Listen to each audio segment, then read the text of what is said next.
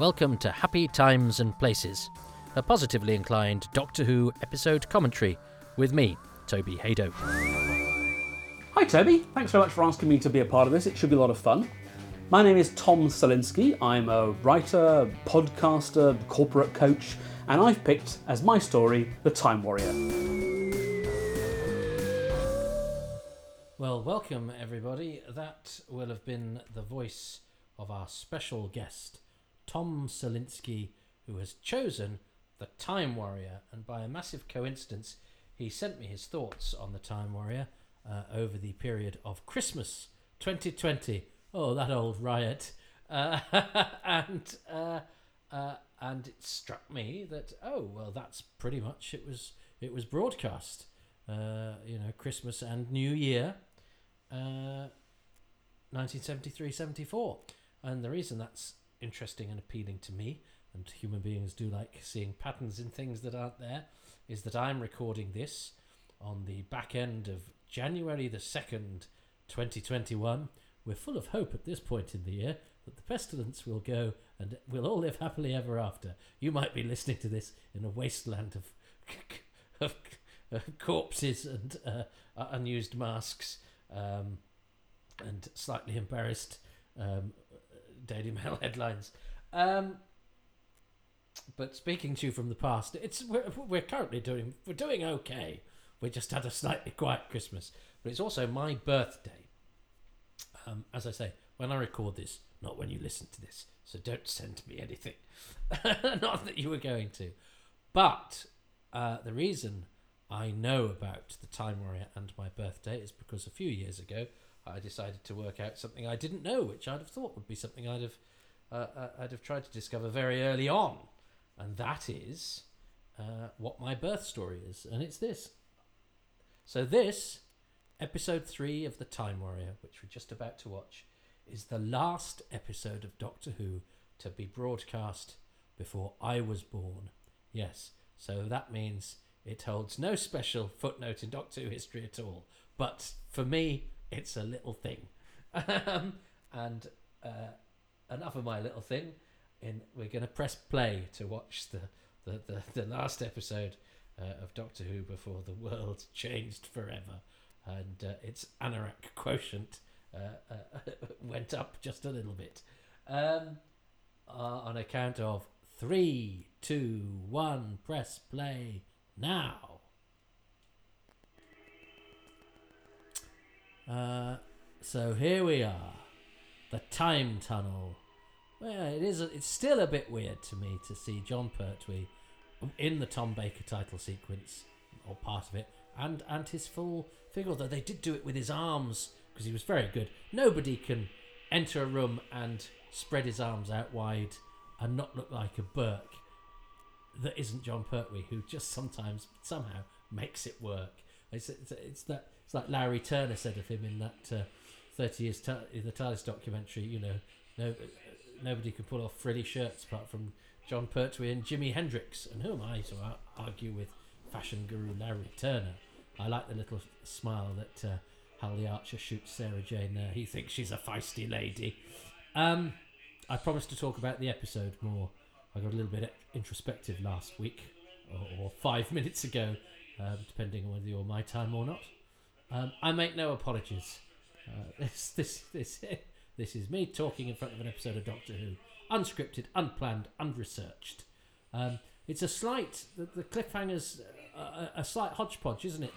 Because it cuts back to quite far back into the end of episode 2, and then misses out some bits as well, which suggests a timing problem or something. And Tom mentioned this last week, the wide shot. Oh, yes. Oh, and it's a bit of a Peril of Pauline thing, because...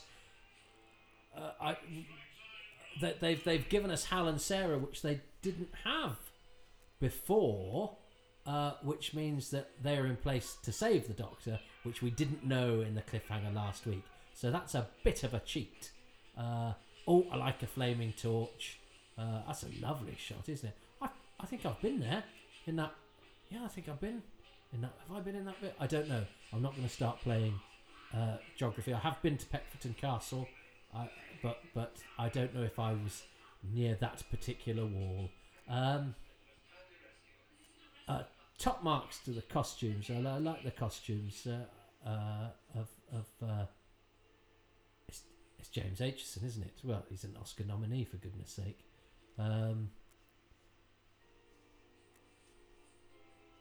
Professor, I do like Professor Rubish, and there was a great picture of him in the Doctor Who magazine, Doctor Who Archives, that I had. I bought it from my grandparents, that's right, in Newbury in Berkshire. I took it to school with me, and it was my...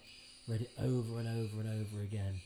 And it was in the days when the archives just gave you the plot, pretty much. But, you know, the pictures would have captions, so I knew that Donald Pelmier played Professor Rubish, so that was something. There were no pictures of Irongron and Bloodaxe, though, unfortunately. I love all of Irongron's lines. And this brilliant sort of bargain of necessity that they have with them, which Irongron completely misjudges, and poor old Bloodaxe, who, let's not forget, is probably a filthy murderer, a horrible man, but John J. Carney makes him so likeable because he's so stupid, but he's not incompetent, you know, He does the things that he's asked to do, but he's stupid, but likeably so. And John J. Carney is in... He's in the Blake Seven episode that Colin Baker is in. He's Colin Baker's villainous sidekick in that. He's in a Clockwork Orange. Yeah, he had a good, decent career, but he had those sorts of... He had sort of quite sort of good sort of character actor... sort of slightly thuggish looks. It's interesting how things like Stowaway become a... You know, because Adric was a stowaway, Zoe was a stowaway. It's a thing that companions did, was they said, we don't sort of accept that as a... We don't have that as a sort of thing that people do. A bit like, you know, getting knocked out. People don't get... With the blow on the head. It was just the sort of stuff that we took in our stride in dramas. People were stowaways. I suppose that's a hangover from sort of adventure series with actual boats and things. Sarah, I've not talked. Now, I never talk about the regulars enough in this podcast, I don't think, because I think I take them for granted, and because they're obviously not unique to this story. The way Sarah is weaved into this story is brilliant. The fact that she thinks the Doctor is the bad guy is a great sort of comedy of mistaken identity. And a great way to introduce their dynamic. And the fact that she enters on a lie, pretending to be somebody that she isn't. I love how John Pertwee's Doctor is with sort of the gentry. We should hate him for it, because... You know, but you know, I like when he's a nobleman of Draconia who knows how to behave in a court, but it means he is quite sort of feudal. He is a bit sort of, well, no, maybe he's just polite. And I like politeness, but when you're polite to people who preside over a very unjust system, it does make you seem like you're sucking up to the rich people. But I think John Pertwee does it so well. How he ingratiates is the wrong word, because that suggests obsequiousness, but how well he fits into sort of courtly etiquette and what he calls actual disposals. Whereas you can sort of... I'm not sure you can imagine Tom Baker being quite the same. Although his Doctor knows how to talk to people. It's a clever thing that the script writers do, is that they, you know, can keep the doctor is very good at communicating with people on in their plane, because the Doctor is so well travelled and knows how to negotiate his way around a conversation.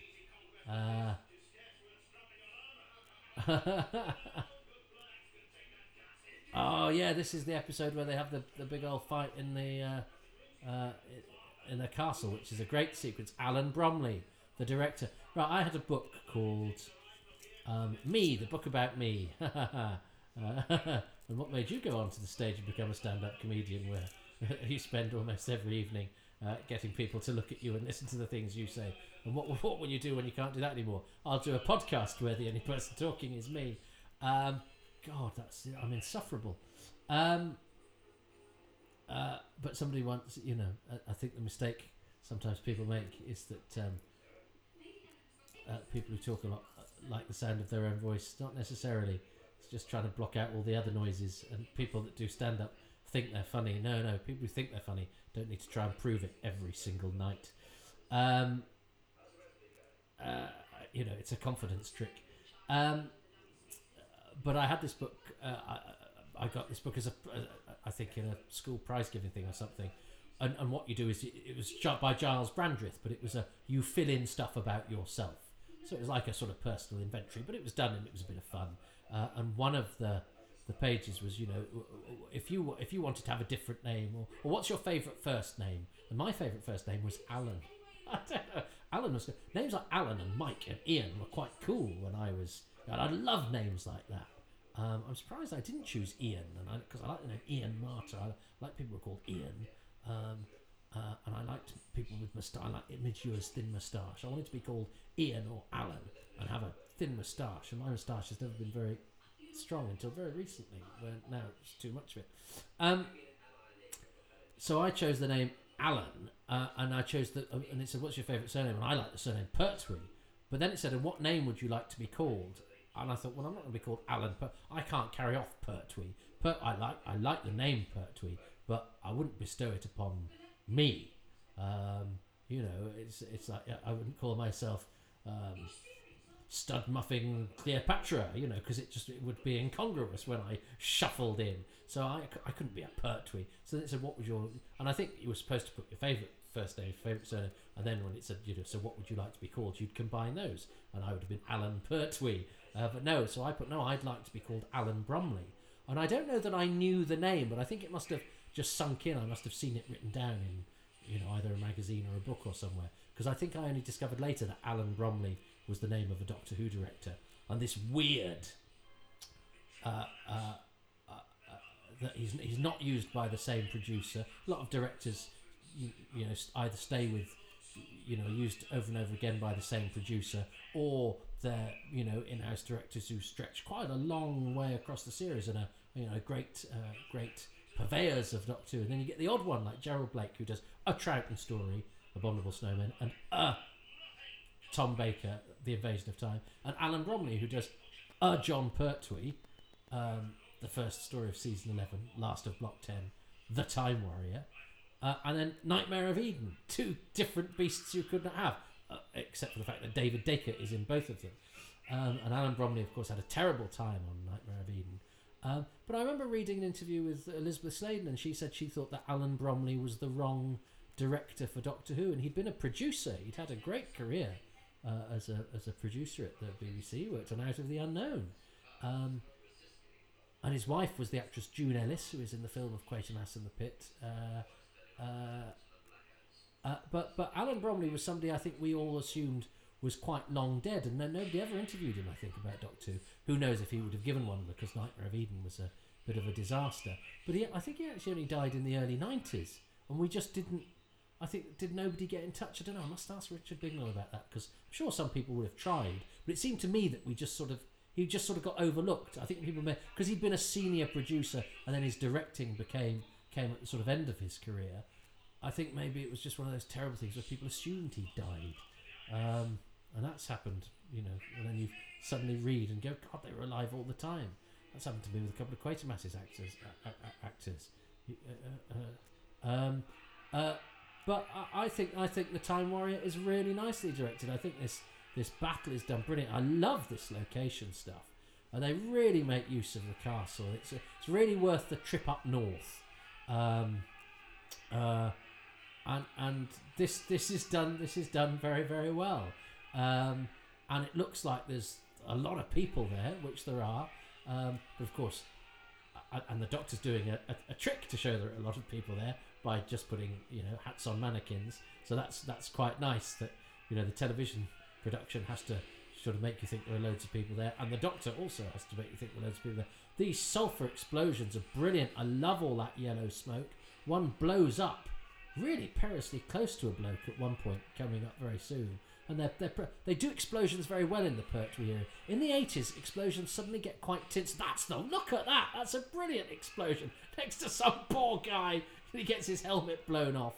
But yeah, explosions get a bit tinsely in the 80s, and it was one example of Doctor Who where we sort of regressed a bit, and the Sontarans are another.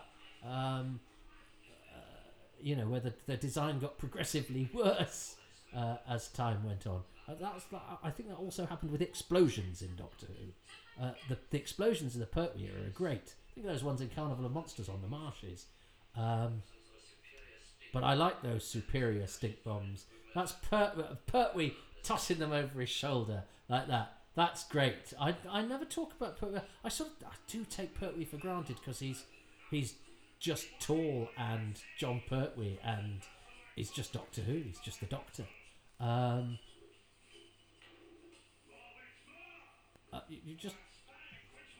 He's just doing the Donald Wilfit thing there. Oh my! So that's a wonderful nod to those sort of actors who'd give a. That was acting in hammy stage times. If I can go, the actor who played King Lear before the storm scene would give as long an introduction as possible. I'm sure there was a story. Nigel Davenport was playing it and do the blow wind and crack your cheeks, and he was doing it from the wings to come on, and I think somebody said to him, but Charles Lawton started in his dressing room. Look at Kevin Lindsay. He looks fantastic. I love the fact that Lynx just goes, "No, mate, you were crap as well." And the fact that these two face off so brilliantly with each other. But I totally buy the relationship. I don't like it when baddies don't get on and are always double-crossing each other. And I've said before in this podcast, when a baddie kills a baddie, it actually annoys me. Because it's sort of like, well, the hero doesn't even need to be there then. Threaten me once more and I will destroy. I love this. And look at the way he stands, the way when he knocks down, he sort of has his arm ready for action.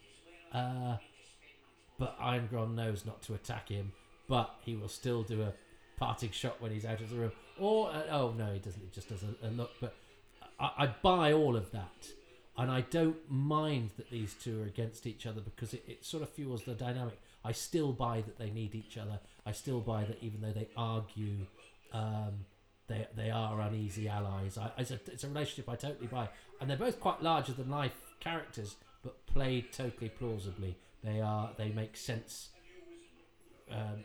within the scale of their own sort of pitch and performance. Pertwee was doing the chucking thing there, wasn't he? Yeah, he's a bit of a yeah. Well, if this is what the gentry do here, that's I'll do it as well. Whereas I think I wouldn't throw the chicken bone.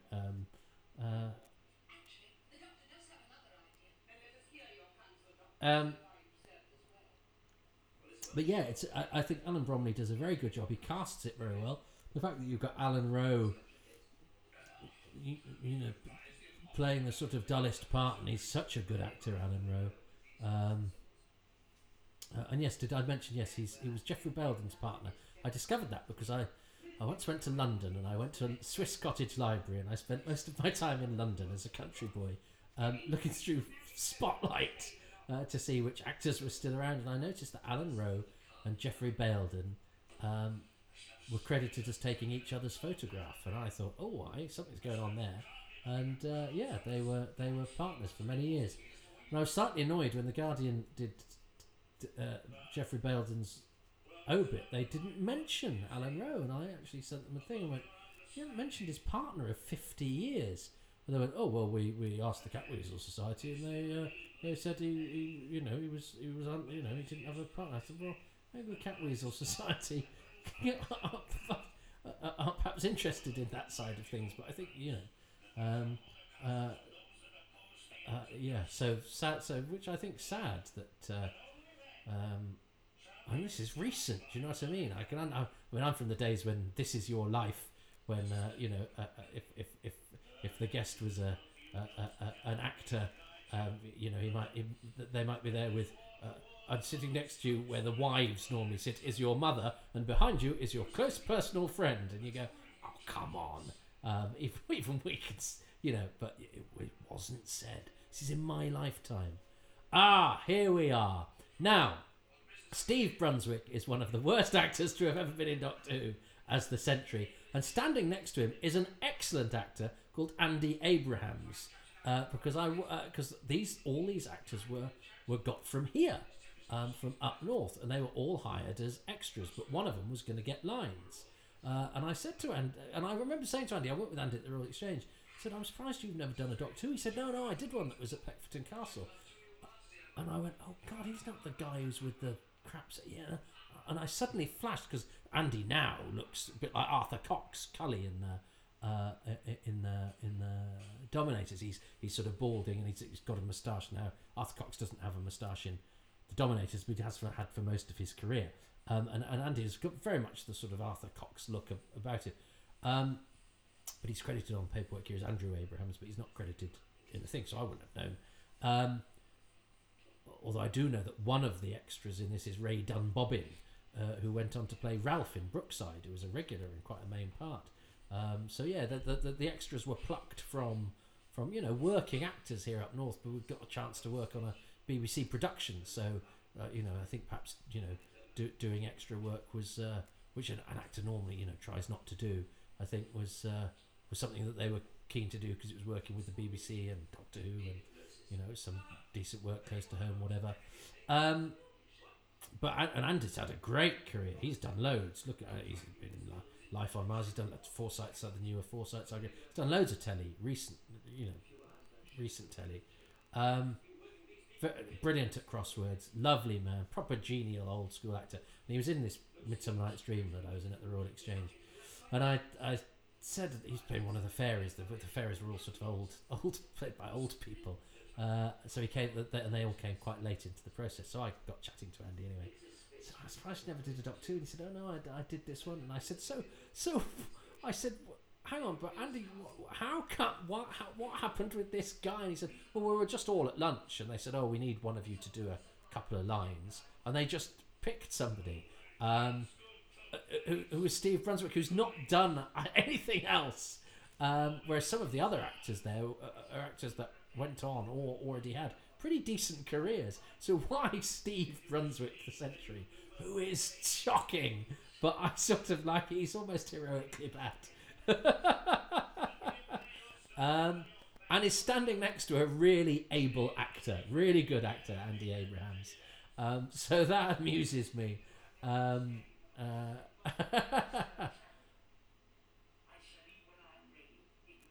I shall leave when I'm ready. Yeah, and I love the fact that he says, yeah, and I'm going to go, I'm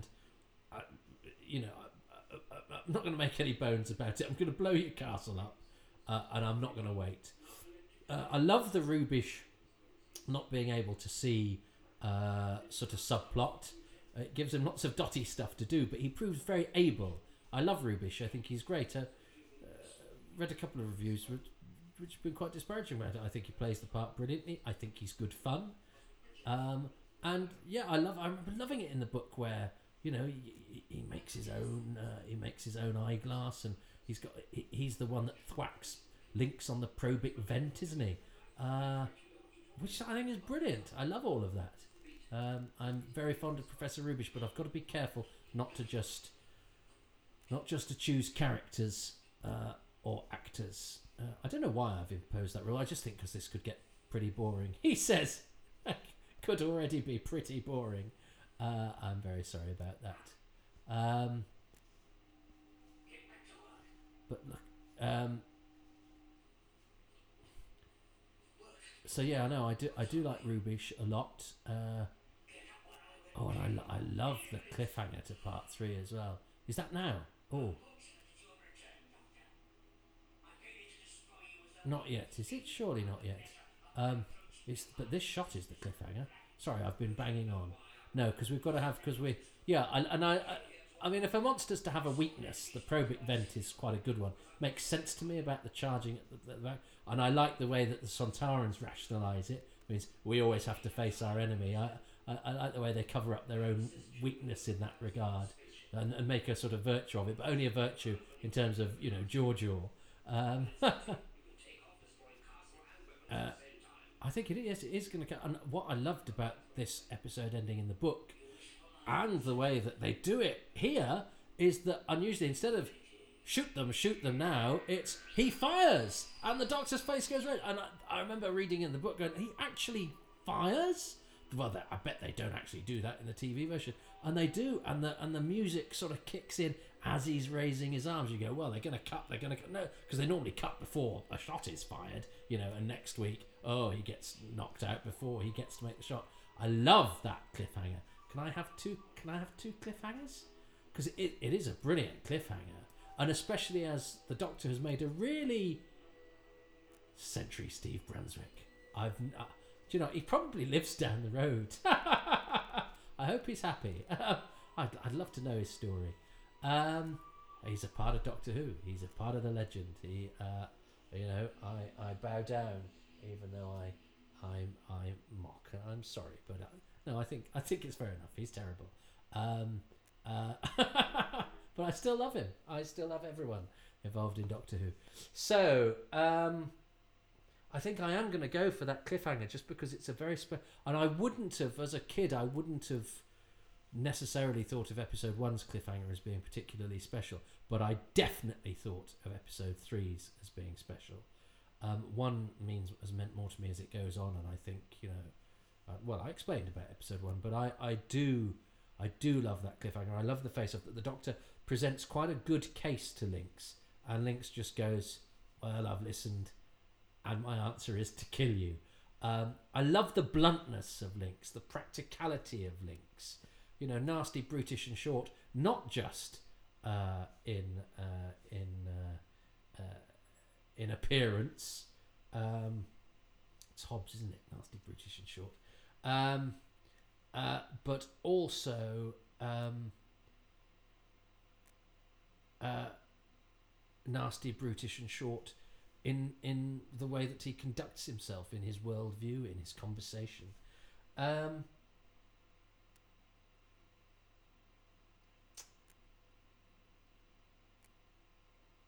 so I'm going to choose the cliffhanger.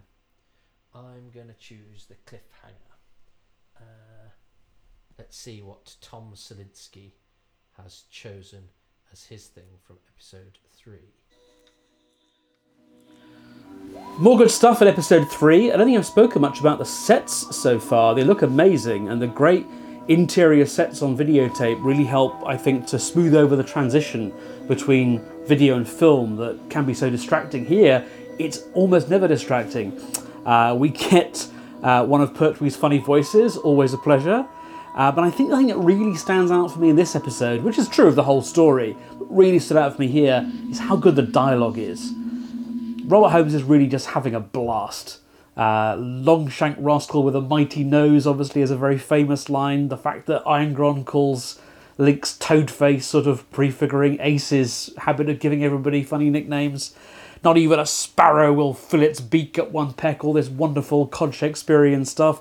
The Doctor quotes Thomas Hobbes and calls Time Lord's Galactic Ticket Inspectors. We get to hear Gallifrey for the first time. The dialogue here is just fantastic. Everybody sounds like themselves, and all of the things that people say are interesting and funny and move the plot on and reveal character. It's a real object lesson. Yeah, I'll take that. And I think in my defence I'm at a disadvantage because when it comes to dialogue, because I have to talk over it all. And in fact I'd invoked, hadn't I, Longshank Rascal with the Mighty Nose last episode in case I'd missed it, because it's quite hard to be on the ball, and it's from this week, and yeah, Toadface, and yeah, all of that stuff. I do, yeah, and perhaps that would have been a more appropriate choice, but I didn't make it, and Tom did, and that's what makes it beautiful, and what means that my initial optimism that I was going to do well on this one has quickly dwindled. Oh, I started so well and it was downhill, which is appropriate for the story that is charting my journey from birth to here. I started so well and it's been downhill ever since. But, look, I'm very tired, so I'm going to go to bed and I'm going to save episode 4 for another day because episode 4, 47 years ago, hasn't been on yet. It is on in a few days' time, and 47 years ago, episode 3 has just been on, and then I was born. So I've got up to my birth point in Doctor Who's history tonight. And as I say, if you've been listening since episode 1, I was feeling a bit melancholy. No biggie, just it's what sometimes happens to you when you're a 47-year-old man. I'm not saying it doesn't happen if you're a 47-year-old woman. I just don't know what it's like to be a 47-year-old woman. I'm speaking purely from, and I'm sure it happens to 35-year-olds and 20, but I know for a fact, I'm just talking from my own experience, you know, it happens as a 47, and you just got to roll with it. I'm not complaining about it. I don't expect any special attention because of it, but I think you have to acknowledge it and do something about it. And what I do about it is that I put on Doctor Who, and what I do about currently is put on Doctor Who and talk to you good people about it, because that's currently what I'm doing when I watch Doctor Who a lot of the time. So thanks for giving me somebody to talk to and to leave this process feeling much more chipper than I did when I started it. I hope I've had the same effect on you. It would be awful if you listen to this and start off quite cheerful and end up wishing you... That'd be like the guy in Airplane starts yabbering on, and people, you're there listening to this podcast, you self-immolate or you shoot yourself or whatever. Yeah, the internet has had to ban a podcast because too many people who listened to it lost the will to live. I hope that hasn't happened. It's a humble hope, but yes, I hope this hasn't left you. Losing the will to live. So thanks for being here. I will see you next time to see how they get out of that amazing cliff. I still stand by choosing that cliffhanger. The Doctor got shot in the face. I can't beat that. So I'm just going to go to bed. Good night.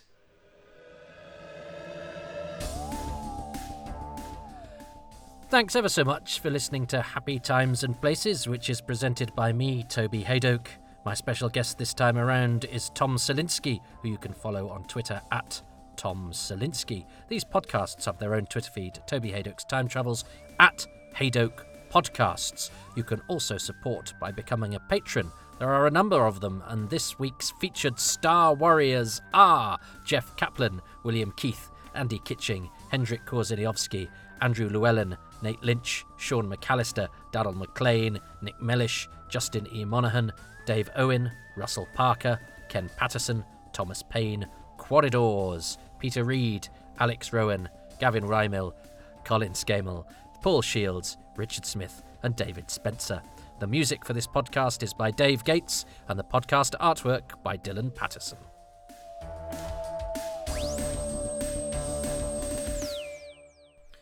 There are tons of goodies, advance releases and exclusive material at my Patreon page, patreon.com/Toby Hadoke, where you can subscribe monthly. If you do so for a year, you get a 10% discount. Even the lowest tier has access to all the video and audio material. Higher tiers get a couple of extra little things and a badge or two, but it's pretty egalitarian and access for all. I know times are tough, so if you would prefer not to subscribe monthly but just do a one-off payment, you can do that at ko-fi.com/Toby Hadoke. But it might mean that you can't do anything at all, and that's absolutely fine. You are welcome just as listeners because your support is very much appreciated. But if you want to do me a freebie favour, you can leave a 5-star rating and a lovely positive review. The more the merrier. at any of the podcast outlets where these things are available. The more positives that are left out there, the more impressive my algorithms look out in cyberspace, and I want my algorithms to be the swanky show of cyberspace. So if you could do that, it only takes a couple of minutes, I'd be really grateful. You can follow me on Twitter at Toby Hadoke. As I say, these podcasts have their own special little corner of Tweetsville at Hadoke Podcasts. Toby Hadoke's time travels at Hadoke Podcasts. I have a website, tobyhadoke.com, and a YouTube channel that you can subscribe to if you so desire. A video version of this audio podcast does appear sometime later down the line when I've had time to edit it and when iMovie isn't kicking me metaphorically in the unmentionables.